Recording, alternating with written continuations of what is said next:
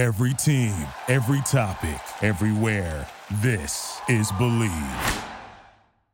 From the corner, Barry. Rick Barry has not missed a free throw against Washington. Now it is Barry. Back to Clifford Ray. Goes to Rick Barry. Golden State getting that ball moving. Intended for Barry. Barry, look at that pass. Rick Barry. Look at that shot, would you? You want answers? I think I'm entitled. You want answers? I want the truth. You can't handle the truth. Barry wants to make a move and three. There's a Barry. He's got his shot. Hey everybody, Rick Barry here. Yes, right, mic'd up, and yeah, that's right, the Surf Man himself, Cyrus Saatsaz, is joining me, uh, my partner in crime, and uh, there's a lot to talk about. There's a lot of stuff going on. Obviously, the NBA Finals are starting. I have my NBA Finals shirt on right here. nice. I, you probably don't have one of these, right, Cyrus? I don't have one of those No, I'm, not, I'm not a Hall of Famer. like NBA you. hat on, not about the Warriors. NBA all the way. There we go. And uh, it's going to be interesting to see what happens tomorrow in game number two because game number one was really kind of it was strange in a lot of ways to me, at least. I don't. I'm going to ask you to give some first. What was the thing about game one that popped out for you that was different than what you thought was going to happen? Nothing. I, I I think the Nuggets are gonna. If anything, I felt like the game was closer than I thought. I- I'm I'm counting on a Nuggets sweep or Nuggets in five. I I love this Heat's team. Jimmy Butler is one of my favorite players uh, to watch, but uh, to me, it, th- these are two different classes of teams. So this is right on par for course for me. What about you, sir? Well, to me, I was surprised at how well the Nuggets played after nine days of a layoff. Good point. And there's a big thing, is even on NBA.com, they had somebody talking, well, is the altitude a factor? Blah, blah, blah.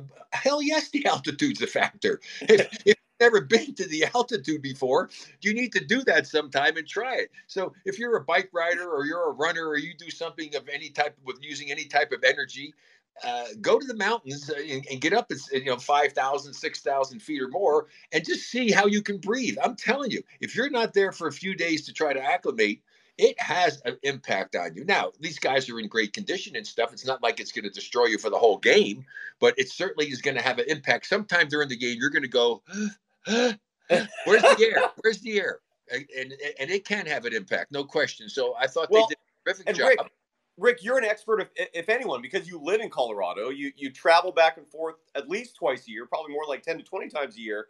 I lived in the Rocky Mountains in Wyoming for a year, and it's and not to mention I was a former sponsor snowboarder. Yes, the altitude makes a massive difference. I, I read I read a column that uh, or a story where the Nuggets players were saying it still affects them, and they live there. So, but you're the Well, expert on this. I mean, you literally live. without without question, it's a factor, and I think that's why I remember I said in our last conversation that Miami should should, uh, and I don't know if they did. I I thought I read something, but it didn't verify. I couldn't find anything to definitive about whether or not they left from Boston and came out to Denver to get acclimated to the altitude. Uh, because you know, coming out here the day before a game or something, that's crazy. I mean, if you have chance to get out to get acclimated, you need to do that and get a couple practices in so your guys can can nullify the effect that the altitude may have on you. So they, they played exceptionally well. Uh, they had a letdown. I thought it, it, it was uh, it was it was great after the game. Coach talked to the players there, the Nuggets, and said uh, he he said, "Hey guys, you know we haven't accomplished anything yet. We did what we needed to do." And we have to keep our focus. You know, the same thing. You got to you got to keep your head in the game all the time because they had the big twenty point lead, and it's the only quarter they got outscored in was the last quarter. But you don't want to give any team any hope because here's the thing: what they did by doing that, even though they won, psychologically, they gave Miami and the players some hope, saying, "Hey, look at here's what we can do if we play well." Because they shot three point shooting was abysmal, twenty five something percent in the first three quarters, and and even for the game, some of their best, you know, Duncan Duncan, you know, didn't shoot the ball well, and and they shot terribly, twenty five something percent. But in the last quarter, they shot six for twelve. So that would have been a big factor in the game because if Miami's not shooting the three points well, they're not going to win the game. Okay, Right. that, that's a fact. Now, if their shooters come through for them again, and Denver plays the way they played in the fourth quarter, they they could be in trouble and could lose this game. Now, I don't anticipate that happening necessarily, but uh, it was it was a nice performance by by the Nuggets. But I think they they missed the boat a little bit by giving a little bit of a of hope to Miami by being outscored and giving up that many points in that in that fourth quarter. So That's fair. No, that's fair because momentum is a very real thing, Rick, as you, as anyone knows. But well, you know, I'll- mental, I'll- mental. This is where it is. Yeah. Well, that's what that head. means mostly, right? When you say Yeah, momentum, no, it's all it's about mostly it's here. It's it's here. It's between the freaking ears. correct. You got to have the right attitude going in and doing that. Well, now, hey, if I'm there, say, hey, listen, guys, if I'm the coach, or if I'm Erik, I'm going to say, hey, guys, look at. We never, we, we all know we didn't play our best game. We didn't shoot the threes well, blah blah. We didn't get to the free throw line. I mean, I couldn't even believe it when I saw how many free throws. I mean, they shot no free throws. It's crazy. I mean, the free throws. But you got to be able to attack. You got to get some other easy points. And so a lot of things they didn't do well. Wow. Yet they got it down where they didn't get beat by 20 points. So that's a psychological, you know, effect. And you're only trying to win. You're trying to win one of those games on the road. Okay. And so they blew that opportunity in game one. They've got another game coming up tomorrow with an opportunity, knowing that they didn't play anywhere near their best basketball in that Well, game. Well, Rick, just to, so so when the when the Warriors were eliminated, I've been on vacation mode a little bit. I'm not I'm not a student of the game like I normally am, and I, and I'm reevaluating this box score right now just to let people know what you mean. I didn't know this that, none of the Heat starters had a single free throw attempt. Right, right. They had two free throw attempts total in the Right. entire game, and that was from Haywood Highsmith, who I I I, mean, I, I anyway that that's crazy to me. So uh, but here's another stat that kind of stuck out though as well. Uh, the Nuggets did not shoot the ball well from three. Uh, Michael Porter Jr., who has been lights out, at least entering this series, was only two for 11. Uh, they, they shot eight of 27, uh, uh, below 30% as a team. So the Nuggets did not shoot the ball well. But that's this is what I'm talking about when you start analyzing and looking and seeing what happens. So I'm giving you all these things to be, if you're Yes, a sir. fan, to feel good about, right? You know, hope you go, wow, well, you didn't do that. But then, then if you're a Denver fan, say, hell, we were up by 20 points going into Uh-huh. the quarter. We still won by we still won by you know double digits, and hell, we shot terrible from the three point line. So, Absolutely. I mean, so you can always look at all of these things. It, but the, the bottom line is, it was interesting. Somebody wrote about it. Really, there is no way to have to defend. Uh, you know the Joker, and the thing stat about the Joker is that the team wise, they have a better record when he gets 12, uh, 12 assists or more than they do when he gets 30 or 40 points in the game. Mm. So he's more effective and they're a better team when he's getting higher numbers of assists as opposed to scoring more points. There but you here's go. the thing that you have to understand. The Joker knows the game.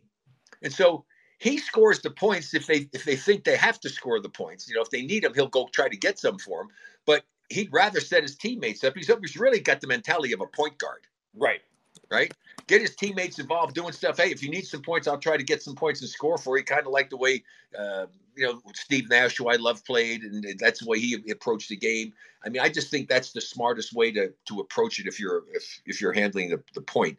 And a lot of times now everybody talks about the scoring point guard. You know, so you know, Jokic is the is the uh, assisting center. and that's what he does. And you know, he'll get his double digit, double, you know, doubles and rebounds, and get his triple doubles. He's just he's a guy that can hurt you in so many different ways. So it makes it very difficult. And they said, yeah, he Adebayo's fronting him and denied him a bunch of stuff down in the low post, which is great. But I think where he's most dangerous is when he gets the ball to the top of the key or three point line. Because if he gets, I would always have him get the ball right outside, top of the key, three out behind the three point line, because he can shoot that shot. Right. You to, he has to guard him. yes, sir.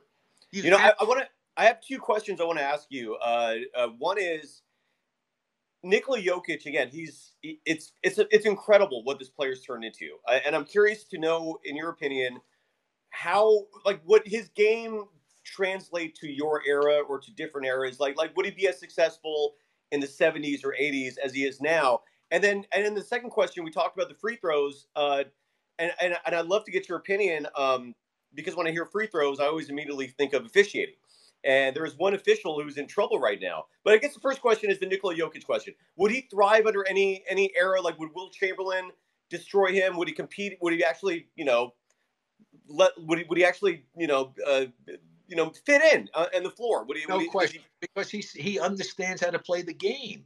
I mean, and he's and he's such a facilitator for a big man, and he could take the other team's big man away from the basket. right. All right. And see, in the old days, the whole philosophy was play your guys tough, force them into your big men. I mean, you actually you try to make the guys drive to force them in to try to score over your center. I had the good fortune of having Nate Thurmond as my first center, know, a top 50 player, great defensive, one of the best defensive players ever in the history of the game, right up there with Wilt and, and Russell. Right. So, but that's the that's what the philosophy was. But now that's you know that's not the case because there's not a lot of rim protectors in the league anymore. Right. And certainly isn't one, and that's one of the things that Miami didn't do well. And I think one of the reasons that stat gets skewed a little bit because stats don't always tell the whole story. True. Is that they took a lot of they took shots and took a lot of shots from outside because they were down. They had to try to get back in the game, and and then they didn't shoot the ball well, and they you know it wasn't a lot of opportunities for them inside things they needed to do. Obviously, by the fact that they got two free throws, Right, right. God, that's crazy. Plus, I mean, I would challenge the Joker all day. Hell, I used to challenge Wilt Chamberlain and, and Bill Russell. But the Joker, you know, Joker gets airsick if he gets over four inches. I think so. I mean, Right. he's not a shot blocker, so it's a totally different dynamic that that that you have to play with the Joker. But that I just love. I love the way he plays, and so what do you Yeah. do for him? I mean. How do you defend him? If he's out beyond the three point line, you can't just let him sit there and let him just have the shot all day because he's going to shoot a high percentage of those and make them. And then when when he has the ball, you have to be so careful with your man. And if you're smart and you know how to set your guy up and know how to move without the basketball, which is for a lot of guys a lost art form. Trust me, I trust me on this because I, I, I don't even want to go into why I'm telling you all this, but eh, a lot of guys have no clue how to set their man up. It's one of the easiest things in the world to do because all I have to do is if I get my guy, so I'm here, if I can get my defender and I know I want to go this way. So if I do something and I go to move like I'm going this way, even though I'm doing this way, I'm ready to push off and go back that way. So if I do this and he does just just that, just that little bit, I'm going to back cut him. I'm going Right. right. Right. Okay. And, and with a guy like the Joker, I mean, my God, you get so many easy baskets. And so, again, those are the little nuances of the game that a lot of players don't know. Even like, you know, LeBron James, he doesn't do things as efficiently and as effectively as he could, as great as he is. My God. You know, I, I tried to get him, you know, he didn't want to listen to me or whatever, or, or didn't come back to me. Uh, there's things I could show, could have showed LeBron years and years ago when I approached him. That as good as he is, he would have been stupid good because he's so athletic, but he didn't take advantage of little subtle things to do and how to how to beat your defender depending upon how you guard it. The one that sticks in my mind so much is when I was watching my son Brent when he was with the Spurs. and the Spurs were playing against him, and Bruce Bowen, one of the best defenders in the league, individual defenders, was guarding. him. Right. And so he came off. I think it was Duncan and somebody else. So he came and he curled off off a double. I think it was a double, or it might have been a single off. You know, down the outside of the free throw line, down deep. And he came this way, and Bowen was tra- trailing him. Well, if that happens, you come and you curl. Bowen's out of the picture. He's no longer a factor. And he's running to the free throw left at the key area, catches a pass, and boom, there's Bowen right in his jock. You know, well, they don't wear jocks anymore, but there's Bowen right up in his grill. I mean, so uh, little stuff like that is just it, it's such it's not a difficult game and the little subtleties and the little finer points of it are not being taught to these players Right. to take full advantage of the god-given amazing athletic talent that they have i'm just i'm in awe watching these guys seeing what they do i mean come on we're watching this new you know the goo the new guy with the seven seven foot four freaking freak that's going to go with the- Wemby. Yes, Yeah. sir. the Wemby man. I mean, they, he's crazy. I mean, he's seven foot four, and he's, he's shooting mid-range pull-ups, and he's handling the basketball. I mean, it's a different world out there. But here's the thing: be taught and bring somebody in to teach how to be more efficient with the amazing talent that you have. There are so many players in the NBA today that if they knew these other things, as good as they are and as great as they are, they would be better. They would go to another level. You know, anyway, so I'll get that rant out of the way. So uh, no, it's a, it's, a, it's a good rant. No, I, I, I'm with you. Uh, and, and this leads to the to the second question I asked, and I don't know how familiar you are with this story, but uh, longtime NBA official Eric Lewis, Yeah. um, is currently under investigation uh, by the NBA because uh, a few people, uh, some Twitter social media sleuths, uncovered a Twitter account. Um, uh, you know, they call them burner accounts, right? People who maintain anonymity, yet uh, you know they use Twitter to use that account to uh, you know bolster their their image. So whatever. In, in this case, he was arguing with a lot of people. This account's been active for like five six years. Um, and he's currently not officiating the NBA Finals. He's the only active official who officiated the finals last year who was not asked to come back.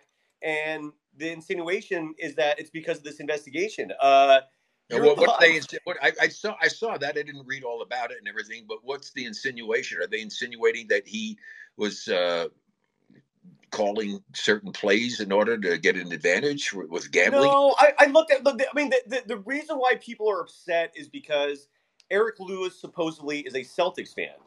And so a lot of people feel like he's always been biased against the Lakers or, or you know anyone else that the Celtics have played against. Um, but no, I mean I looked at a lot of those tweets and it was just mostly just him uh, defending himself, arguing back with people who accuse him of being a bad official or, or you know rigging games. Like but it was just him being very candid in these tweets and explain and, and and I don't know if I guess I guess it would be a code of conduct maybe that he violated. I don't know, but it's just fascinating to me that you know he got he, he got exposed. He got exposed for having a Twitter account that he was using anonymously to defend himself, and I guess the NBA is investigating now. So yeah, whatever it is, but let's let's focus on, on, what's most important. He's not officiating; he'll have no impact on the outcome of the game. The players are going to have the out the outcome of the games in their hands and their control and it's going to be interesting to see what happens. Um, and Miami has to Miami because statistically, again, the analytics and the statistics are so amazing today. Sometimes way too much, but agreed. They have to. They yeah, it was egregious at times. Yeah, they have they have to up tempo the game. They're a much better basketball team when they play up tempo. Um, Miami? Well, their record isn't anywhere near as good. You know, if they're scoring 90 points or something a game, I mean, that's not going to play in their favor but they had a bad game. I mean, it wasn't like it was the great defense. They had all kinds of unbelievable wide open looks. In fact, somebody brought it up. I was seeing somewhere that they had way more open three looks than they had in any other game so far in the playoffs. Who Miami? Yeah. Oh. Open looks. Oh. Well, so, they didn't, they didn't take so advantage of that? Their offense just let them down. They just did not yeah. shoot the ball well. And uh, it was costly for them. I mean, there's no question about it. So we'll see. It's going to be fun to watch it. I always enjoy watching this because uh, this is when everything means so much more. Every game has so much more importance, and it's fun to see for me how players respond. Not the pressure, because there is no pressure if you have confidence. Remember that, folks. It doesn't exist. How they respond to the enormity of the situation, the expectations that are there, and the importance of everything that you do on the court is magnified in the playoffs and the importance of it is magnified. And so how do you deal with that? And how do you respond?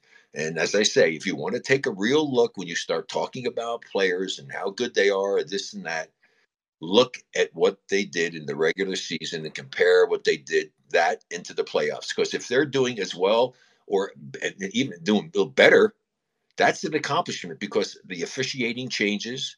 It gives the defense more of an advantage. It becomes a much more physical game, which I think is a disadvantage to the skilled player because they get the defense gets away with a lot more, and you really have to elevate your game in order to do that. And so just check that out because there are a lot of players, and even in baseball, the same thing. Not that the same thing doesn't happen in baseball. It's just that the importance of the situation because the pitcher doesn't change. The pitcher all of a sudden has no impact. The umpires aren't going to have an impact on it. It's how do you perform at bat when you're playing. That's where the main thing is. How do you perform as a pitcher?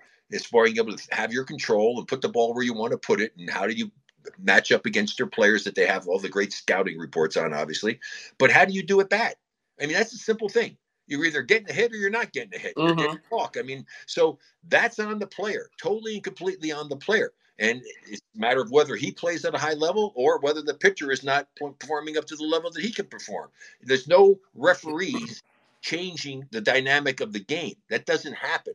You know, it really doesn't. And I don't think that officials in baseball start changing their strike zone in the freaking playoffs. You know? well, but the officials, but the officials in basketball change the way they call the game there is no question about that. Yeah. Um, no question about that. I would I mean, prefer. I see two guys they crash into one another. I mean, I think I mean, when I watch it, I say, "Well, I'm watching like my son Canyon's playing in the World Cup in three x three over in Vienna." Oh my God, it's like it, they maul each other out there. It's just, it's like and it's worse than NBA playoff basketball. It's crazy what they allow them to do without the whistle being blown. And to me, that's a distinct advantage to the less skilled player. Oh, And- interesting. Okay, I because I was going to say as a fan watching the games, I would prefer the refs not being involved. Like if if the play on to me is a is good for the aesthetic. Um, I can't stand hearing referees whistles. And then for me personally, it also comes down a lot to like you know most people. 99.99% of the, of the populace does not understand what it's like to be an NBA player, right? That's only the, the elite select few ever get that experience. Most of us scrubs, we play, you know, on the blacktop, we play on the playground, and and you know we're not calling ticky tack fouls in that kind of scenario. So it, it's hard for for for our, the experience of the average Joe who plays and then watches the game on TV to understand to to to to under, to find it relatable when a referee is just blowing that damn whistle time and time and again, right, stopping here's the action. thing.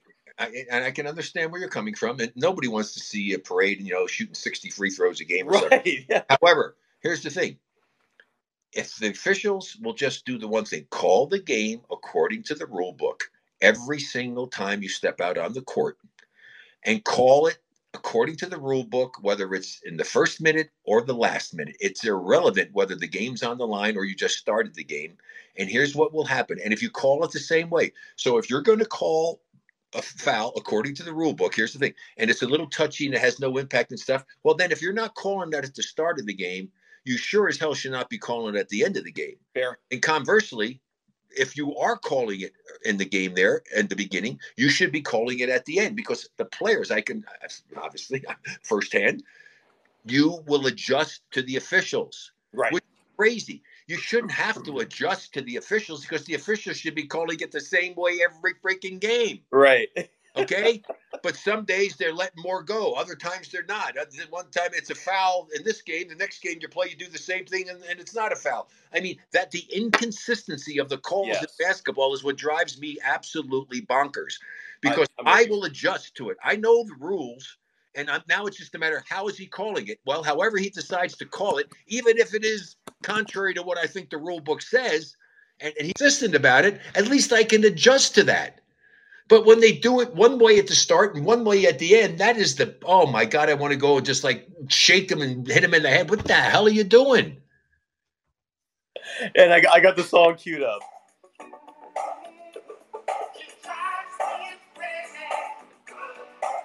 There it does. That, that's one of the things that's that's right up there at the top of you know, and they're the top of the list in the top five for sure of the things that drive me crazy about the game. And, and here's the thing, it's correctable easily, easily, very easily, very very easy. Yeah. So You know, I, before we move on to the to the Warriors, which I'm guessing is a topic that a lot of people want to hear your thoughts on, sir. Uh, I, you know, I one thing I, I was curious about going before we move on from the finals is why Erik Spoelstra chose to go with Haywood Highsmith. I, I have no familiarity with this kid at all. I googled him. He was a he played I think D two in college. Just one of the many undiscovered talents that the Miami Heat have uh, promoted on the roster. But we didn't see Kevin Love play a minute. He Well, DNP'd. see- that's the thing I was going to bring up to you. I was surprised yeah, because of the, of the poor three point shooting and, and and and the thing with the Joker is to bring him in and let him be center and have Joker Joker have to guard him and let him correct. go out and give him a chance to shoot some threes. You know, I mean, Exactly. I, I, that was surprising. I uh, very surprising, especially he has so much more experience than any player on their team when it comes to playoff competition. And I imagine the reason is defense. Uh, that's probably why Haywood Highsmith was playing. And and look, it's hard to argue against Spo's rationale because Denver again shot under 30% from three. They only scored 104 points, but you got to score points yourself, and- and 93 was not enough. So, but Spo is such a brilliant coach. I, I is he in your opinion is he the best coach in the NBA? I, I can't ever answer that because he's one of the better coaches uh, from from the outside. Because if, if you're not there in practice every day and hearing what he says, you're not in the huddle hearing everything. You know that's why they got the mics back in there. So that's always kind of interesting to hear how coaches Yeah. are dealing with things right now, and you get a pretty good idea uh, of how they um, how they're approaching by what they have to say under the circumstances and what. And so I, again, that stopped for so many years. I, I've told this before. It stopped in art in 1975 when when K.C. Jones was the coach of the of the of the Bullets when we played them in the finals, and Bernie Bickerstaff, the assistant, was doing all the talking, and and and it did not make Casey look very good And Right. it cost him his job. and not only getting swept that, but what was going on in the huddle. And and so coaches realized that, and anybody watching it saw that. And so the coaches said, you know, screw that. I mean, you know, I don't want you in my huddle listening to what I have to say and what you're, what I'm, we're going to be doing. So now it's back. You know, they. It, I think it's good. I mean, why shouldn't you not have to do that? It's it's fun for the fans to have an idea, see what the coach is, how he's approaching it, and all. Because here's one of the big reasons why. Because as I told you, I call it the black line syndrome. I have my syndromes all the time in basketball. So you sit at the bench, the coach is telling you all to do. Yeah, coach, okay, Grady tells you. They step across that black line, and all of a sudden, what the coach said all of a sudden goes into the freaking Bermuda Triangle. They have no idea, remember what he said. And that's like, hey, well, that wasn't a very good play. The announcers, when especially I hear that, the color on us, well, that wasn't, that's not a very good play coming out of a timeout. Well, how the hell do you know that's the play that he called? He might have called something totally different. And what happened? You know, they didn't execute. They, were, they didn't try to do what he said they were supposed to do. But if you hear him in the huddle and you say and you see what's supposed to be done, and then a lot of times you go out and see, did the team actually go out and try to do that? Yeah, when, it comes to results, it's hard to argue against Spoelstra, especially. And, and and you know, you played against someone who I respect tremendously, just because he clearly knows basketball. He wins almost anywhere he goes, and that's Pat Riley. Did you envision when you played against him uh, that he would turn into this this savant as a coach and executive? Uh, no, I had no idea. You know, I told you my Pat Riley story, right? I No, mean, did you? I, or, I forgot. You ever heard my Pat Riley story? I don't know. I, So when I was at the University of Miami, we were playing. We were playing with Calvin Murphy, so we were playing Niagara on the road. And so I was going. I went up. I was going up to see the coach in, in his hotel room, and the door was open. As I get up there, I heard this guy inside. Them, Bruce, I'm telling you, it was Bruce Hale was his name. He says, Bruce, I'm telling you, this guy is way better than Rick Barry. And he was talking about Pat Riley trying to get him to go to Miami before he went. To, and I never forgot that. who said this? some, some guy that knew the coach who was trying to get him to go after Pat Riley to play at the University of Miami. Well, that motivated you, right? Well, no, I said, really? I said, who the hell is this Pat Riley guy? You know, and so I remembered that, you know, and, uh, and anyway, obviously that guy was wrong, but that's okay. Yeah, exactly. He was blatantly wrong. Um, and before we move on to the Warriors, Rick, uh, you know, the, this, and speaking of coaching, uh, on the other side of the, of the coin, when we talk about great coaches like Spo, there's a coach that the Celtics have named Joe Mazzulla, who has been uh, criticized all season long for, uh, he, you know, he always saves his timeouts. I, I'm, I'm basing this off what Celtics fans say. I've heard I've heard their criticisms, and he supposedly does not like calling timeouts.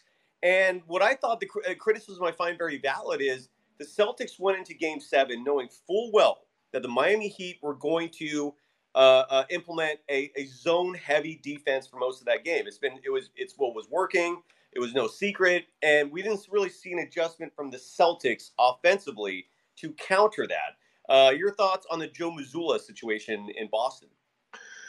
Well, like anything in life, it's a learning experience and you Yeah. get better. And he doesn't have the experience of having done it, probably helped him, but he did get him, you know, having to step in and got him to the, you know, the chance to play in the finals of the Yeah. conference. I mean, it's not like they, they, you know, but he didn't, he wasn't the guy missing shots. He wasn't the guy turning the ball over. I mean, the Celtics kind of shot themselves in the foot. And, and the, the, the team itself was just on a roller coaster ride. Yeah. I mean, they were Jekyll and Hyde. You know, Yes, they were. Going to freaking show up. Yes, they were. And, I mean, just like you know, they they they're, they're down three to two to Philadelphia. All of a sudden, they came back and they played. You know, Doctor Jekyll showed up again. You know, and you know, and then Mister Hyde showed up in the next series, and then Doctor Jekyll would show up. And and that as a coach is kind of frustrating. You know, as a coach, you want players who play consistently. Okay, that you can count on on a regular basis to do things. And as a player, you're you should be striving to be a more consistent player knowing full well that there are going to be some games because we're not perfect human beings, especially on offense, where you're going to have games where you can kick it and it'll go in the basket. You could have other games where you just, for whatever reason, it's just not going in. It goes in and out, or it's off a quarter of an inch, and that's enough to hit the rim and bounce out. And that's going to happen. And I was told that by my coach in college, Bruce Hale, who was a you know a great pro basketball player himself.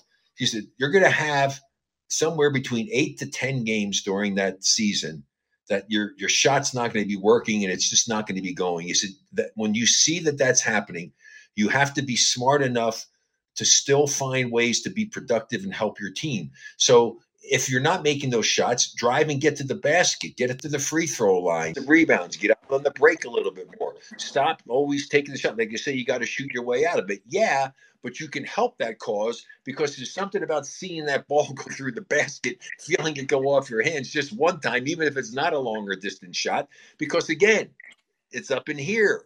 You know, you got to feel good about it, and and and believe in yourself. But you do still have to shoot it. You got to take the open shots. But the problem that the Celtics have is two of their key players have what I have dubbed my other syndrome, right? it's, it's the Westbrook syndrome, right? And, and that is forcing the issue, trying to make things happen that aren't there. Take what the defense gives you, keep it as simple as possible. And they create turnovers that hurt them tremendously. That's what happened against the Warriors. Mm-hmm. You know, I think in one of the games, both of them had five turnovers each. And turnovers are a killer because even if the team, if a team gets 15 more shots than you because of turnovers, right? And they're only shooting 33% from the field, and it's just two points, right? It's just two points, one third. That's 10 points Yeah. to their advantage, not counting threes. That's hard to make up. So that's that's the reality of it. As I said, this is not a complicated game. Agreed. Yeah, people people overly complicate something that does not need to. I, I'm with you 100. percent 100 percent with you on that. Um, are you ready to talk Warriors? Well, let's get some let's get Oh, some sorry. questions, you know, before we go on to Sounds good. Sounds good. Okay. Uh, we'll we'll go from the bottom to the top. Uh, let's start with Rob W. Hi, Rick. During your professional playing days, what were your favorite cities to visit Ooh. and why? Ooh. I'm curious about the nightlife, the food, all those kinds of things. Uh, or maybe it was the competition. I'd love to hear your answers. Thank you. And strip clubs. And don't forget strip clubs. Go ahead. Sir. Interesting. Uh, yeah, well, uh, I hated going to LA because I hated the baskets down there um, and the rims. So, So does Steph. huh? So does Steph. Yeah. so that was that was one of my least favorite places to go. I love going to New York because Ned Irish said I was too skinny and flaky and didn't draft me. He drafted Bill Bradley instead of me, and so I never forgave him for that. So I always loved going to New York just to be able to have a chance to kick the freaking Knicks' ass. Uh, and, and and and I had a lot of big games offensively against the Knicks in my career. So, Love uh. And but I didn't particularly like in those days. You're busy doing it. I love to go to New York to go. I love to go to New York, but I did it all before. I love to go to you know the Hayden Planetarium. I love to go to the Museum of Natural History, see that stuff. But you know, and go to the theater to go see some great you know different plays, musicals, dramas, whatever. I really enjoy that.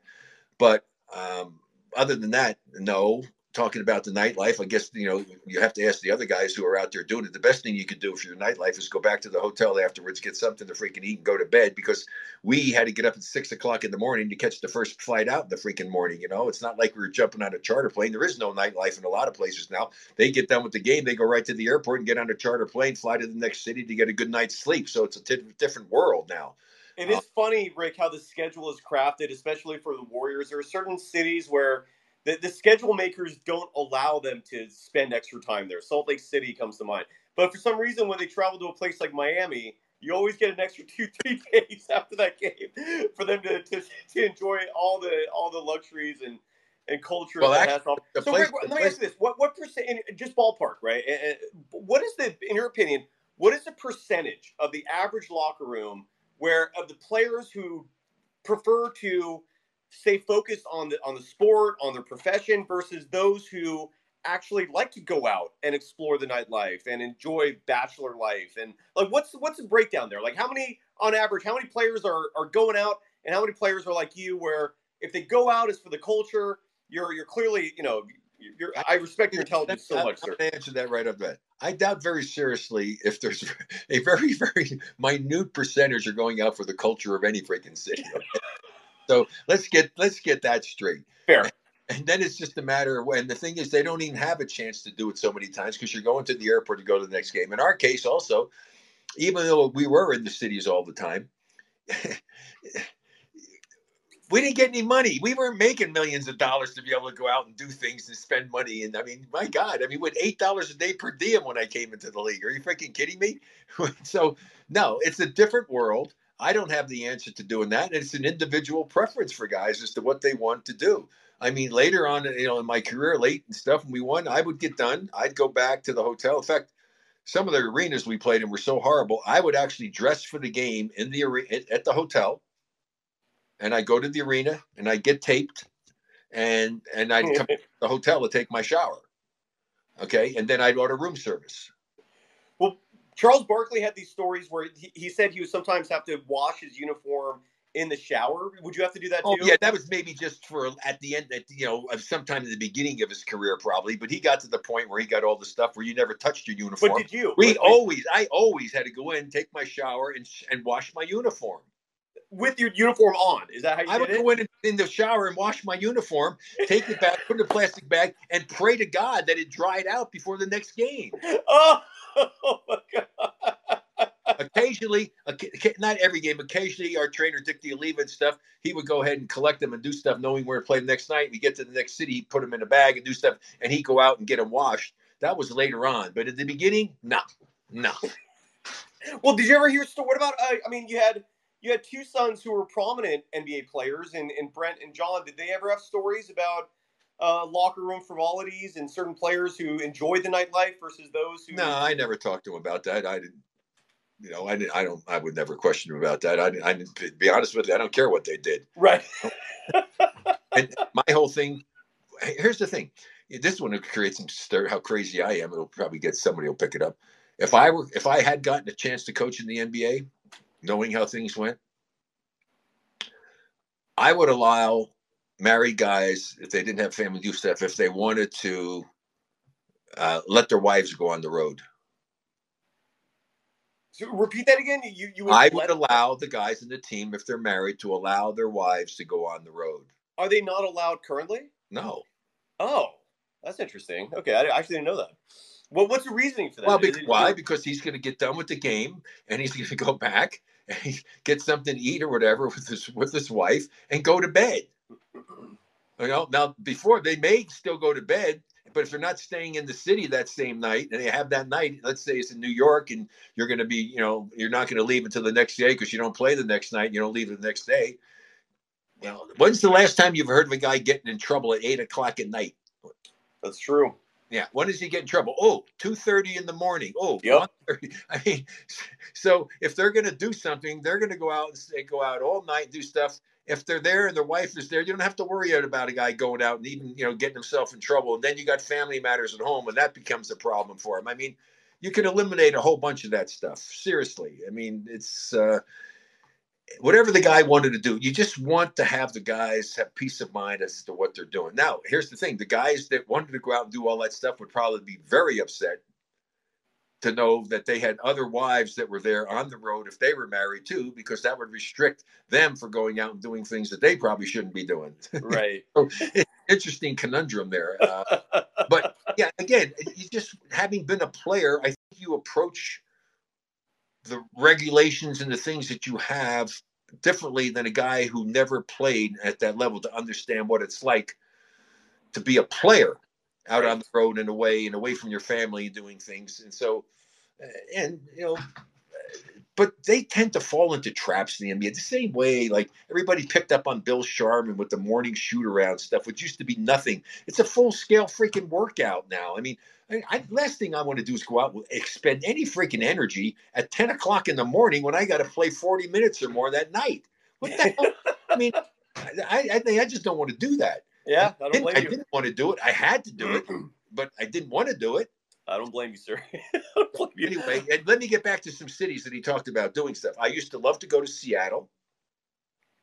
They need It was fun. The great it's a crime that they it's, it's crazy as crazy it was. I really enjoyed going to San Antonio. You know, you get to see. I mean, the River Walk now is so much better than it ever was. I mean, it's crazy to see that now. But that was a fun, you know, city to go down to. Plus, I like Mexican food, so it's you know, and uh, wait. But let me ask you, Rick, Rick, why you're, that's this is an important topic that you since you brought that up. When you say you like Mexican food, do you like authentic Mexican food or Tex-Mex, which is what they're serving down in San Antonio, or all the above? Well, I, I don't know exactly what's Tex-Mex and what's you know regular authentic Mexican food. To me, it's Mexican food. Okay, Fair enough. Fair enough. I, I tell you what I like. My whole thing for a restaurant, if they don't have good salsa at the start, okay, if they don't, if they have watery salsa, I'm not eating there. That's there you go. That's I- universal. Salsa That's with universal. some consistency in it. I don't want it real hot because I'm a gringo. I mean, and so that's my whole thing. How are the chips for that? Because I can make a oh. meal, Oh, I can make a meal of chips, great salsa, and guacamole, and and that's how I do it. you go. Because the other stuff, you know, the other stuff, you know, how can you, you know, some screw it up and some are better than others. But my whole premise for making a recommendation for a Mexican restaurant is is the salsa good with consistency, not too hot, and do they have good guacamole? And There then I go. go. There. But I do. I, I I generally, you know, it just depends. I mean, I might be in mood for a burrito or something of that nature. But uh, I usually go. I like enchiladas. You know, you know, chicken or cheese enchiladas. I don't have beef enchiladas and stuff. And so Mm. that's what it is. But I do. I enjoy Mexican food because it doesn't take forever to get served, and it doesn't cost an outrageous amount of money unless you're in New York or L.A. or Chicago. Uh, and so, yeah. So that's it. and if you order, if you city- I gotta think of another city that I enjoy going to. Um, actually, I wasn't thinking about the city and all the culture and doing this stuff. I mean, you're on the road. Yeah. It's like, and it's a different thing. It's a different thing when you're in your 20s as opposed to when you're late 20s and your early 30s because we as individuals, we change. That's Right. why anybody get married. If I, I always tell you, you know, if men couldn't get married till they were 30 years old and women till they were 25, the divorce rate would plummet yeah, I agree wholeheartedly. because because you're, you're 21 years old you're getting married to somebody 18 19 20 years old or something or you're 25 23 whatever over the next five to 10 years you are going to change as to what's important in your life yes, sir. Hundred percent right. and your, your thoughts about what is appealing to you and what's not appealing to you may change well you change but is your does your bride change or is she going to be exactly the way it is the same thing there now all of a sudden you don't have the same things necessarily in common Right. so anyway, I, I think if you look at that, you see divorce rates 30 and above would probably be significantly lower uh, than than when they get married a little bit too young. So, uh, but one other city, I'm just trying to think of what other real to pop up. Oh, I used to love to go. Actually, loved going to Dallas because again, Mexican food. It was good. The weather's usually good, except when I played in the ABA. My friends down there, they said, "Would you stop coming here anymore in the wintertime? Because every time you come here, at least it snows once." Seriously, it's like ev- almost every year that I went to Dallas on one of the trips and everything, it snowed, and it doesn't snow very often in Dallas, Texas. that happened. The people panic; they have no idea how to drive in snow. So, anyway, that was I, I Dallas and Houston for that reason for the Mexican food, and Phoenix, same thing with the Mexican food. You know, it's so we actually Did you play when you were in the ABA? Did you play in San Diego? Yeah, we actually played. Uh, we actually played a game in San Diego. They Okay. tested the markets in places. We played a couple of home games in Fresno, California. Played the Celtics in Fresno. I remember that. We went up and tested the market for Seattle. We tested the market in Phoenix before they ever had a team, and so that was kind of interesting. And we, we Yeah. did play down in San Diego. I remember playing a game down in San Diego. Was- The reason why I bring it up is because San Diego has a, a particularly delightful uh, treat that you don't find in most other cities, and it's called a California burrito, where they put French fries in the burrito. That's that's the only difference, but French makes- fries in a burrito. it makes such a drastic positive difference. And there's a, a Mexican food truck down the street from where I live here in Guerneville that serves California burritos. It's to die for, Ray. Never, never heard of it. But you know, I, I, if, if I had to do that, I probably want to try it with sweet potato fries Oh, oh, look at you! Look at you! Just mixing it up. Are you Well, ready to go to I like I, I sweet potato fries. They're lower on the glycemic. Agreed. They're healthy. Relatively healthy. I mean, relatively correct. actually, I'm actually lighter. I'm lighter now than I was when I played ball. Incredible. Wow. Yeah, I'm a few pounds. I'm a few pounds lighter. I've kind of maintained in that 212 to 218 range, and I try to keep it at 215 or lower if possible. Uh, but you know, you got you got to be careful of what you eat. So it's important. You oh well, I mean the old adage, right? You are what you eat, and I bel I believe in that. I, I really do. Uh, you want to go with Craig in Yeah, Pleasanton? Yeah. Let's see what Craig is saying. Hey, Rick, this is Craig from Pleasanton. Hey, I feel that basketball IQ is a very important part of the game. Besides yourself, who did you feel had a real high basketball IQ during your playing days? And who do you think has a high basketball IQ in today's uh, game? Well, the second part of your question, we answered a lot right, right away. The Joker has a great basketball IQ. Uh, the really Yeah. outstanding point guards. I think most of the outstanding players have a really good IQ, along with the defining quality, which I've spoken about many, many times, and that is a natural feel for the game. I- I- you can't teach a natural feel for the game. Now, basketball IQ can be taught to you if at an early age you're explained to things, man ball relationship, you know, all the other things. Make sure, you know, if the ball moves, you move. You know, if the if your man moves, you move. And it's and the thing that's not taught enough of is that the same thing appeals not just on defense, it's on offense. If your man's driving and doing stuff, I spoke to this many times. Move, give give your teammate a, an angle in case he can't get to the basket, so he's someplace to get rid of it, and not get stuck up in the air with a defender between him and his other teammates. So you know these are the little things I talked about earlier in the program Mhm. that aren't being, I don't think, are being taught to players, which should be getting taught to them when they first start out. There should be curriculum for anybody that's getting to coach any youth team that he needs to follow. And these are the subtle little things that need to be in there to be able to convey that to these young players so it becomes second nature to them and their basketball IQ becomes high. And then if they're God blessed with the God given talent and ability, well, they're going to become really nice players. And if they have the natural feel, now they can become really great players. So yeah, that's that's kind of that's kind of how it goes with that. So anyway, this and then the, the second the first part of the thing I almost got so caught up on the second part of his question. Uh let me remember what he said. He asked me what was it? Play it Well, again. he asked about basketball. I here. Let's get, we can hear it again. Here's Craig. Hey, Rick, this is Craig from Pleasanton. Hey, I feel that basketball IQ is a very important part of the game. Besides yourself, back in my who day. you feel okay. had a real high? So I think I answered that question. Yeah, it was back in my day if I did it. Yeah, it's uh, you know the, the great players, didn't you know? I mean Jerry West, Oscar Robertson. I mean you, you start naming all the great players. Bill Russell, IQ, understanding the things. I mean Cousy. I mean all the great players were taught the game because back in the days it was so much more fundamentals and things being taught. I I think the problem today is, and I've said this before, and I won't mention names, but there are a great many players in the NBA making obscene amounts of money today who are really outstanding players who are never going to be as good as they should be or could have been if they had the fundamentals of the game down and were taught properly about it and and and had a better IQ about the mm. game because you're then able to capitalize and utilize those God-given skills and abilities to their fullest. Here's Jim Cleveland. We haven't even touched on the Warriors yet. Hopefully, one of these questions brings it up. Hi, Rick. What do you think the impact is of Bob Myers uh, leaving the team? Secondly, uh, the future of Draymond Green. Do you think the Warriors should lock him down for a longer term than through next year?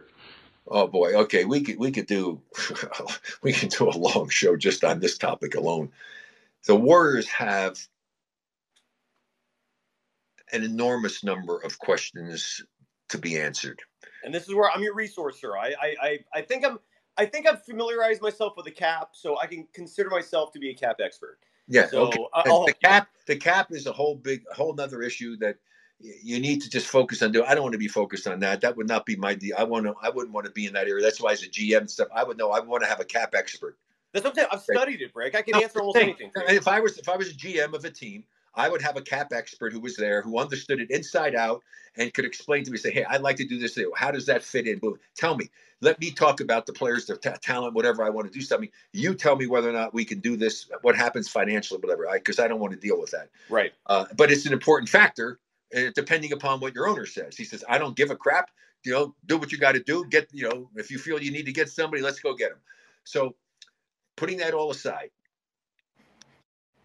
first of all, who's going to take over?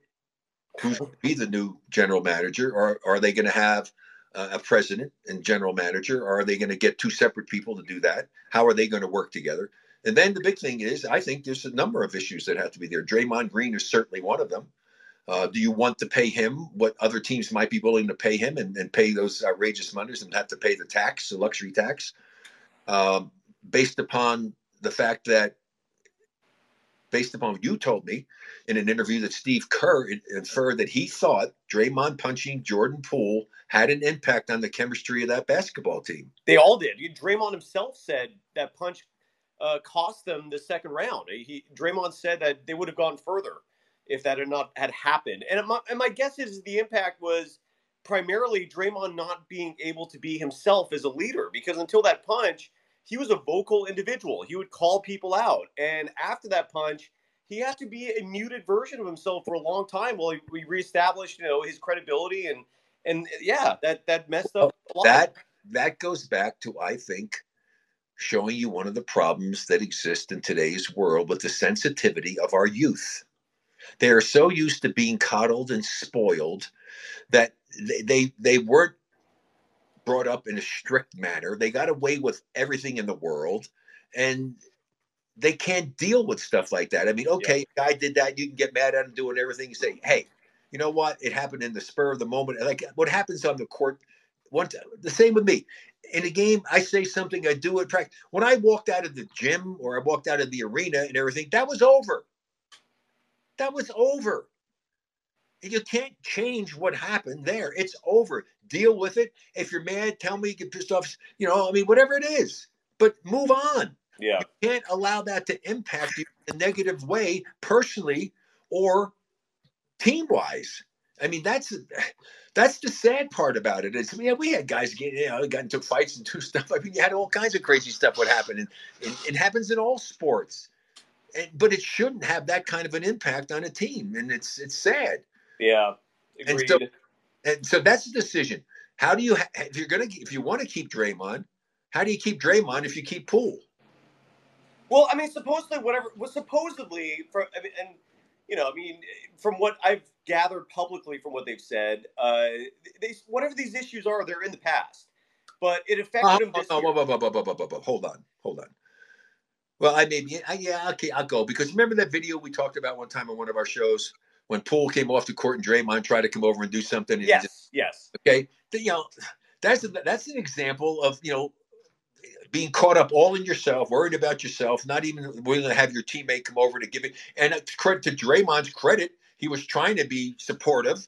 And, and you know so that that was that was a little bit of a telling thing that maybe that all wasn't forgotten like it should have been.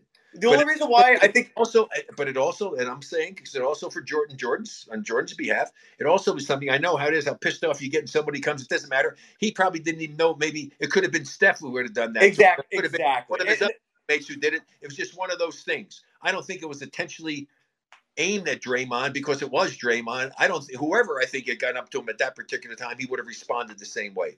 But real quick, we're just to provide context, you're referring to this clip where Jordan Poole basically just just uh, he was coming back to the bench. He wasn't happy with his play. Draymond came to, to offer support, and Jordan Poole just grabbed his arms and kind of pushed him away. But Jordan Poole did the exact same thing to Klay Thompson, and I think that's why that incident got played down. Um, Jordan Poole was just frustrated and, and didn't want to hear from anyone, but it wasn't a good look, regardless. I'll, I'll give yeah. you that. No, I, I agree. So, so that's a decision, and then same thing with Poole. I mean, even to the point that I mean, obviously Steve Kerr lost confidence in him. I mean, look at his minutes went down. He didn't play well in the playoffs, and um, and then the other one that's right up there and there with Draymond is like you know, like a horse race that has one A and one B is Klay Thompson. Yep. You know, I, do you do you want to give Klay Thompson at this stage of his career a long term big dollar contract? I, I mean, uh, that's a big decision to have to make. You know how much I love Klay. Uh, I mean, for the sake of the team, if there's something out there that can help you and still keep it competitive and maybe help build for the future to keep it going to stay at a high level, uh, maybe you can't do that and you don't want to do that. Um, you know, I told you before when we talked the other day that I had read something about the fact that the that supposedly the Lakers. I mean, who knows? This is all bullshit that everybody throws out there. That they were willing to give up uh, uh, Reaves and and uh, Akamura or whatever the hell his name is. Rory, and, yeah, yeah, Akamura and uh, and a first round draft pick down the road uh, for Klay Thompson. Now, for the Lakers, I think that would be a hell of a move for the Lakers to go ahead and get Klay to go down there. But then again, do you want to do that and help bolster a team that's one of your big rivals? All right, you know. Um, so that's the decision that has to be made and thought about as to what is being offered, if indeed that's even a truth to that. But I do think that as far as keeping Draymond and paying that kind of money for him and paying that kind of money for Klay, if other people become available who are out there who are younger and can contribute to what you want and play the kind of basketball that you would like to see them play, which is the warrior style of basketball, which is the way the game should be played. I, I commend Steve on that. Um, that's that, those are major decisions, major decisions. And what do you do with you know all of a sudden you know Kuminga, who I thought was showing some signs of coming along, and if who would go out in the offseason and shoot a thousand shots a day from three point range to get his three pointers down and make him more effective there because he's a talent. I mean, and he has a nice feel for the game. Okay, he does, and and he can get to the basket, which I like. He tries to attack the basket, uh, sees the floor, and can pass the ball to some people do you give him give up on him? I mean, it's like he I mean, he hardly played in the playoffs, especially in the next series. So what's the story with him? You know, and then you know, and then what do you do with Moody, who they seem to like? He's got size. He's supposed to, you know, decent defender, can shoot the ball some. Uh, but that's the one thing I didn't understand is that, and then the guys that were playing during the season all the time, the two way guys, hardly played at all in the playoffs. So we gave all those minutes to two guys that you never used in the playoffs when those minutes could have gone to your top draft guys that you had to give them even more experience to hopefully make them better come playoff time. Right. So there was a lot of things that went on that were very difficult to understand. And as they say, unless you're there all the time with the players in practice, understanding what's going on, you know, you can't second guess. Instead, you can you can second guess Steve as to what he was doing, but it's not fair to him because you don't know everything that's happening and what's transpiring when they're at practice, you know, during the course of the game, in the locker room. I mean, all of those things, all those things pay into uh, play into the decision that's being made by the coach. Yeah, I'm looking up the, the contract situations right now. Rui Hachimura is going to make approximately $7 million next year in the final year of his deal. the Austin Reaves part of it, I thought he was going to be a free agent. Um, and I'm looking right now. Uh, so Austin Reaves is going to. Oh well, I mean, it, it says here he's th- that deal can't work. It's impossible, uh, just because um, he's going to be a restricted free agent. Austin Reaves is. So you'd have to do a sign and trade, and the Warriors just don't have the. You have to have cap space to do sign and trades, so the Warriors aren't eligible for that. Um, Klay Thompson's going to make forty-three million dollars next year, so the salaries wouldn't match with those two. I'm seeing, I see there is speculation. Someone proposed that trade, but it's it's legally impossible. I don't see how that's even how you could do that. I really don't. Um, well, well, I'll, I'll rely on you, you know, having studied the crazy crazy rules for all of that stuff. Uh, but I mean, from from just a player standpoint and everything, it's something that you would have to say, well, wait a second, you know, these are you know two nice players. I mean, you know, Reaves really impressed me. I I, I thought, you know, what the hell is it? And then I watched him all the time. The guy's a nice, steady, sound player. Yeah, yeah. I agree. Look, I, I I'm with you. Like. I feel like we're about to find out what kind of owner Joe Lacob is. I, to me, the greatest sports owner ever was Eddie DeBartolo. I grew up watching him create a dynasty with the 49ers. And one of his approaches was treat your, your players like their family, but remind them that this is still a business. And so when they're no longer a valuable asset, I'm going to trade you for something better. He cut ties with Joe Montana when Montana still had a few years left, cut ties with Ronnie Lott, uh, Roger Craig. And so we're about to find out right now if Joe Lacob is going to be someone who lets nostalgia and feelings, uh, you know, take priority over uh, building the best roster. Because I'm with you, Klay, Th- I love Klay Thompson, and I'm not saying that flippantly. I mean it. I, lo- I love what he's contributed. I love him as a person, but he's no longer the player he was. And, and if and if you're going to continue having championship aspirations, he can't be a part of that, or he's going to have to take a massive pay cut. So, and, and, this is the decision Joe Lacob really faces in front of him: is are you going to hold on to these guys who are past their prime? Um, Draymond Green, I think, is a little bit different. He, I think, he has more value, and and you know, you, you could obviously your thoughts are more valid than mine on this, but um, it, we're gonna we're gonna find out what kind of owner Joe Lacob is. One interesting thing, by the way, in all likelihood, Mike Dunleavy Jr. is going to be the general manager now. Now, what role Kirk Lacob, Joe's oldest son, will also have remains to be seen. The scenario I I see likely happening is um, that the two titles that Bob Myers held could be split, where maybe like the president of basketball operations title goes to Kirk. He's currently the executive vice president uh, in that role, and then uh, Dunleavy Jr. could take on the GM role. Um, your son Brent is someone who I've been advocating for. I think your son uh, took your basketball IQ. I don't know if it was handed down genetically or how much you taught him or both, but I, I respect his basketball mind and who he is as a person. I love the fact that the Barry family would be back with the Golden State Warriors. Um, and Brent in 2019 was recruited to be Bob Myers' assistant GM, but he turned the role down. I'm guessing you probably know this better than me because it was a lateral move. I mean, he was just going to take the same role with the Warriors that he had with the Spurs. The Spurs, meanwhile, were telling him they're grooming him to replace R.C. Buford. Um, I, I really wish Brent would come back and, and, take the helm. I think that would be a phenomenal move. But yeah, I, I, think, I, think, you're right about the grooming for RC because they took him off of basketball, VP of basketball operations, and they made him the GM of their uh, G League team. Right, exactly. Kind of experience, and plus the fact he's down there, he's been established there, his family is there. The Myers thing was never going to work because he still had his kids still in school, and he wasn't about to pick up and not stay there. There you go. There that's, you go. that's why he took the Spurs job in the first place because he was really doing well with his broadcasting, not just as a color analyst, but in the studio and everything else. Brent's very, he's he's very bright. He's Agreed. got a sense of humor. I mean, he's very clever. Uh, Agreed. Uh, you know, he reminds me so much. He and my son Canyon are so much alike. It's unbelievable because they self-taught himself how to play musical instruments, and they're really intelligent. And but that's the reason why he didn't take it there because of his family situation. There you go. Yeah. So are you saying there's so, so, many things to look up? I mean, to see what's going to happen in this offseason with the Warriors. It's going to be a very interesting offseason uh, to see what they do, what their game plan is. but and Rick, here's another very. This is where uh, being a cap a cap expert is important for the Warriors. They're in a position right now, and Joe Lacob has said publicly, and he's I think he said this repeatedly that he does not want to spend over 400 million dollars in payroll that's a lot of money. I, it's hard to blame him. I, I, he can afford to spend more, but look, if that's the line, that's the line. But the Warriors right now, as currently constructed, and this is assuming they keep the 19th pick.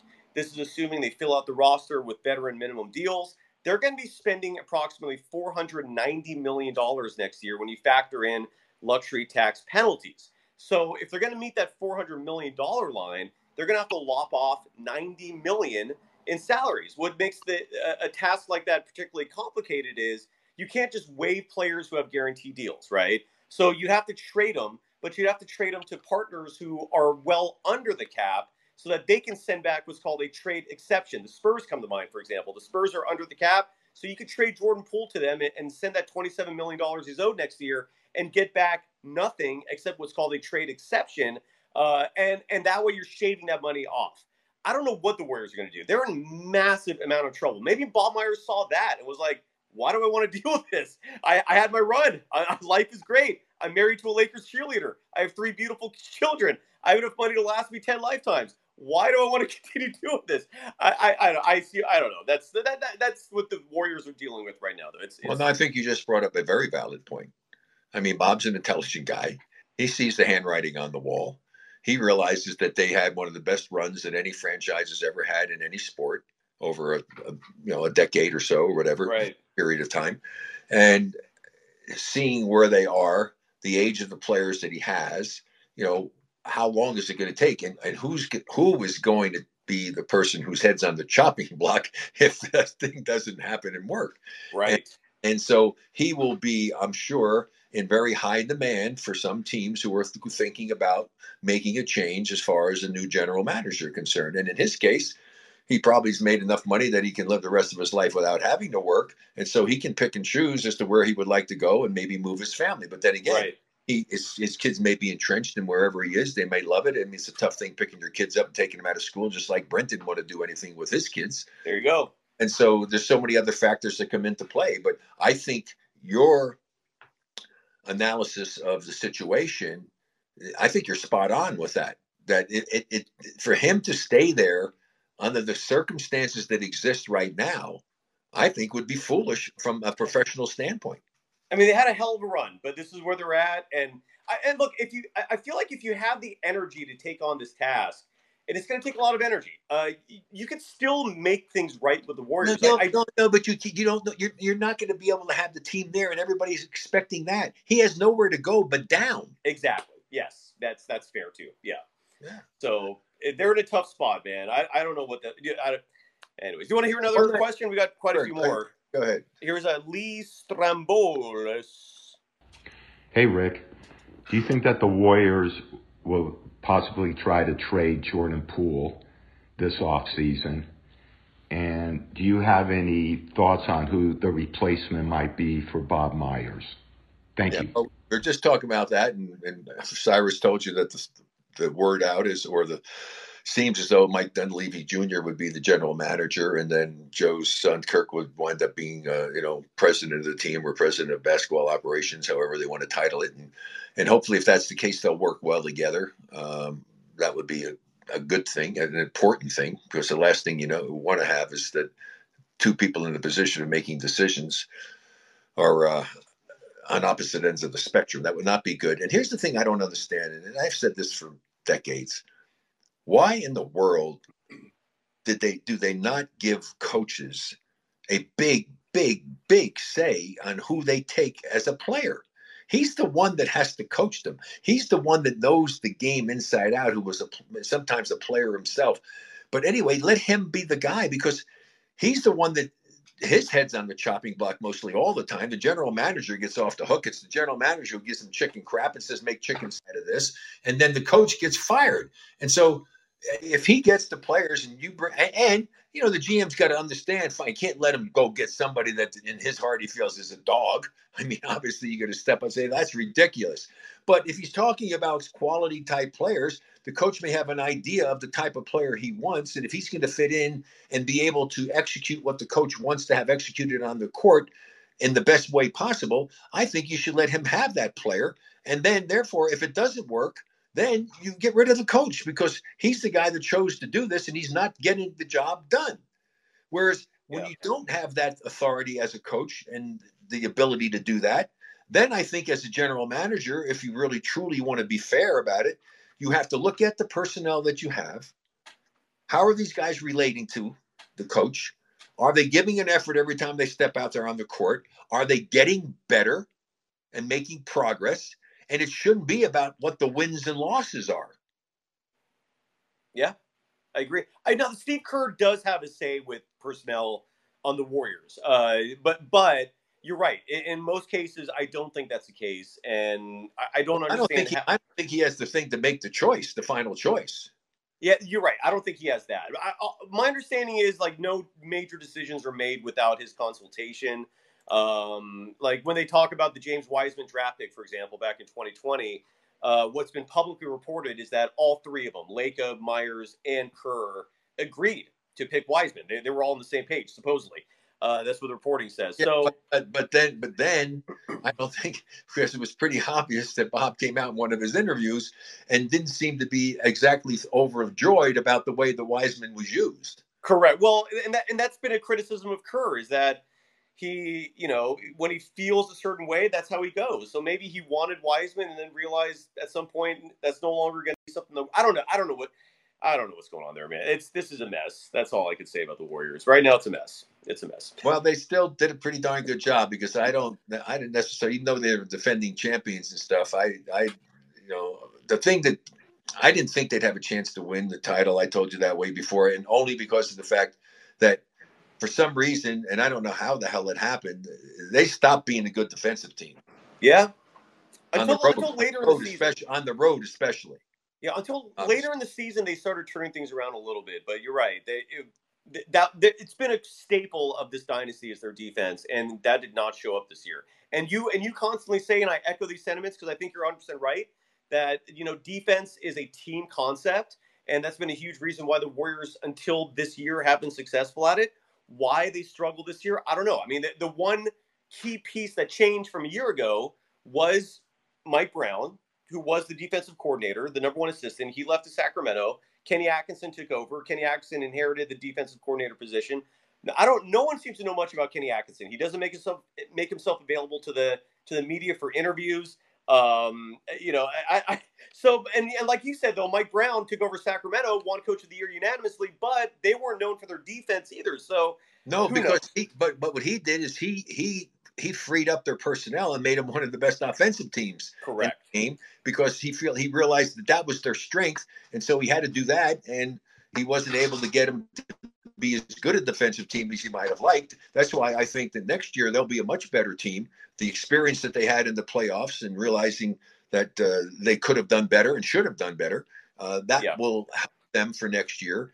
But they're a heck of an offensive team. I, I really like you know Fox and uh, uh, and Monk. I mean, I ran into Monk. I think I told you I ran into Monk at a at a at a, at a signing. Well, I saw the picture. Anyone can. By the way, folks should follow Rick Barry on all social media platforms at Rick24Barry, and it's on your Instagram account that he posted that picture with Malik Monk. That was awesome. I, I saw that. It, it, was beautiful. Yeah, and, and I like him. I mean, he's his game has improved and uh, from from college, and he's become a you know a better outside shooter. He attacks the basket. I like it, making passes, uh, and you know, so very nice. And Fox, yeah. he was uh, Fox got the Jerry West award. I mean, clutch player of the year. I mean, you know, the way he scored in the fourth quarter and doing things. So if they add some elements to that team as far as who they bring in as uh, some veteran players and what they do with their draft pick.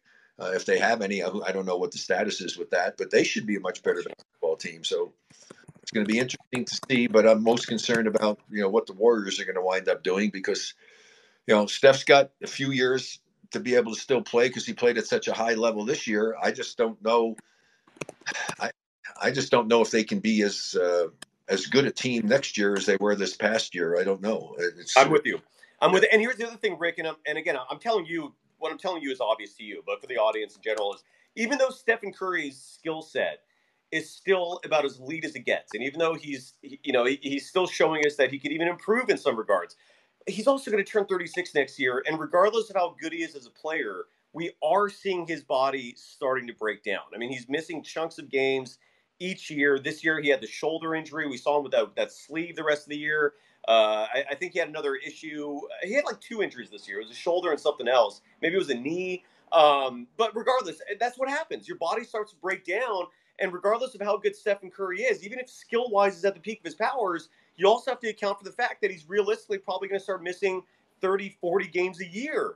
And you got to live without that. So I, I agree. I, I, think this is this is uh, expectations need to be low next year for the Warriors. I, I you know, the, I don't know what's going to happen. I'm curious. It's going to be interesting, right? I mean, we could. Well, they they may they may very well make the decision that they are going to start the rebuilding process for the future.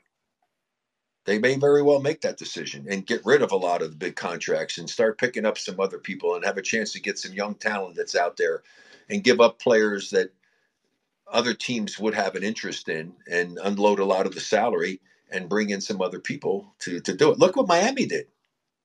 They got six undrafted players. Yes, they do.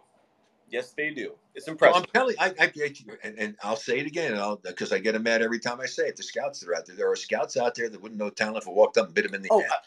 I'm Rick, serious because I'm, there's a lot of trust me. There's a lot of talent out there. I trust you.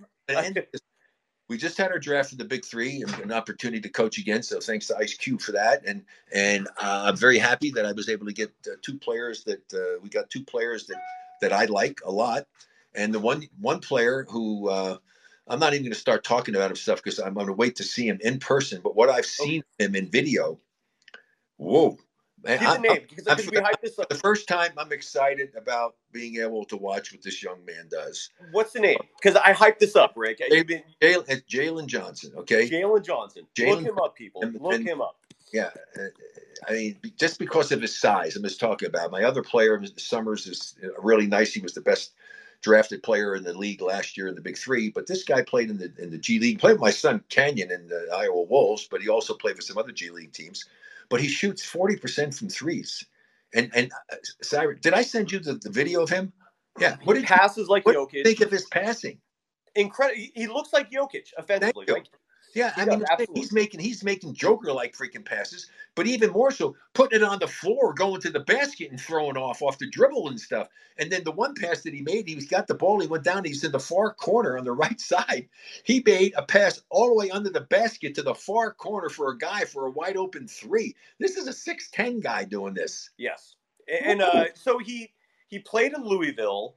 Um, he went undrafted, and he's been in the G League since 2017. I don't know if he played with Canyon. He played for the Iowa Wolves twice. Yeah, he, he was he was on the team with Canyon Ward one season. Okay, there we go. So in 2019-20, I'm guessing. And um, here's another interesting interesting thing interesting thing about Jaylen Johnson is uh, and and I'm sure you'll you can uh, you know uh, sympathize with this, especially as his mom played professional basketball at the University of Wisconsin and was the first woman to lead the country in blocked shots. Uh, wait. Oh, wait. First, oh, she and she's the first woman to lead the nation in block shots altogether. Like she averaged more block shots than any male player at the same time. So she was the first player to ever do that. So there yeah, go. Oh, he's. Uh, I'm, I'm really looking forward to seeing him. Seems like a really you know nice young man, and uh, I, I'm for the first time doing it with the personnel that we have there. I'm I'm excited, and I'm going to put some stuff in that you're going to love because I mean, my whole thing is, is if you have a guy like that that can do this like the Joker, and you can pull the other team's big guy away from the basket, man, does that open up opportunities for your other stuff? And especially if your guys are smart and they can learn how to set a guy up and back cut and all, and you got a guy that can pass to him, you're going to get so many easy baskets. And it's going to be so much easier if they beat their guy because the other big guy is in there. If the big guy leaves and goes to help, just throw it back out to the, to the mm. big man and let him get a wide open three. And if he's shooting almost, you know, 30, 40% or something, in the high 30s from three point range, I'll take that all day long. Yep. I'm with you. Yeah, Jaylen Johnson. Look, I'm gonna uh, Kevin Danna, the voice of the Santa Cruz Warriors. He studies uh, G League players, uh, like you know, like a nuclear physicist would study, you know, the splitting of the atoms. He's he's he, he loves this stuff. I'm gonna I'm gonna talk to him about Jaylen Johnson, hear his thoughts. But yeah, you you you should you send me that clip of Jaylen Johnson. There were there were a series of clips. It was an Instagram post, and it blew me away. I, I I'm shocked he's not playing right now. I don't understand why he's not in the NBA, but if the Warriors are going to roll the dice on someone, why not him? Well, I mean, the thing is, is uh, as you say, I have to see and have, you know, obviously clips or something. You're always taking the best of everybody. You don't know all the other things that he's doing, but right. just the fact that he can do what he was doing in those clips, most big guys can't do that.